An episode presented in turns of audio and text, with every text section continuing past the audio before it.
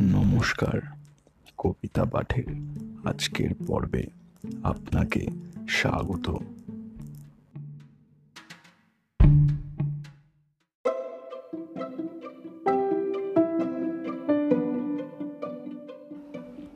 আজকে আমার নিবেদন কবি সুকুমার রায়ের কবিতা লক্ষ্মী। কবিতা পাঠে আমি সাহেব।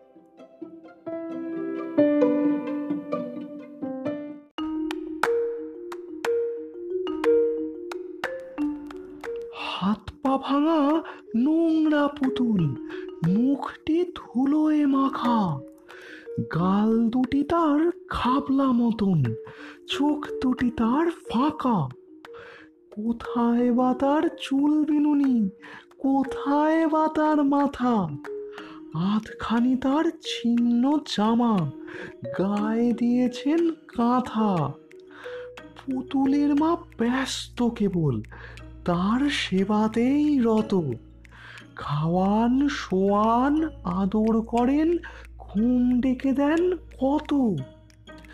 বলতে গেলাম বিশ্রী পুতুল, অমনি বলেন রেগে, লক্ষ্মী পুতুল, জ্বর হয়েছে, তাই তো এখন জেগে। দ্বিগুণ জোরে চাপড়ে দিল, আয় আয় আয় বলে। নোংরা পুতুল লক্ষ্মী হয়ে পড়ল ঘুমে ঠুলে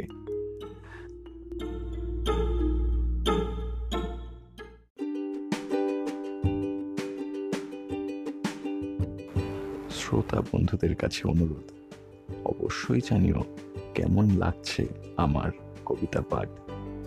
আর শেয়ার করতে কিন্তু ভুলো না, তোমার শেয়ার আমায় পৌঁছে দিতে পারে বহু মানুষের কাছে। এছাড়াও আমার আপকামিং এপিসোডসের আপডেটস পেতে সাবস্ক্রাইব করো আমার চ্যানেল ধন্যবাদ।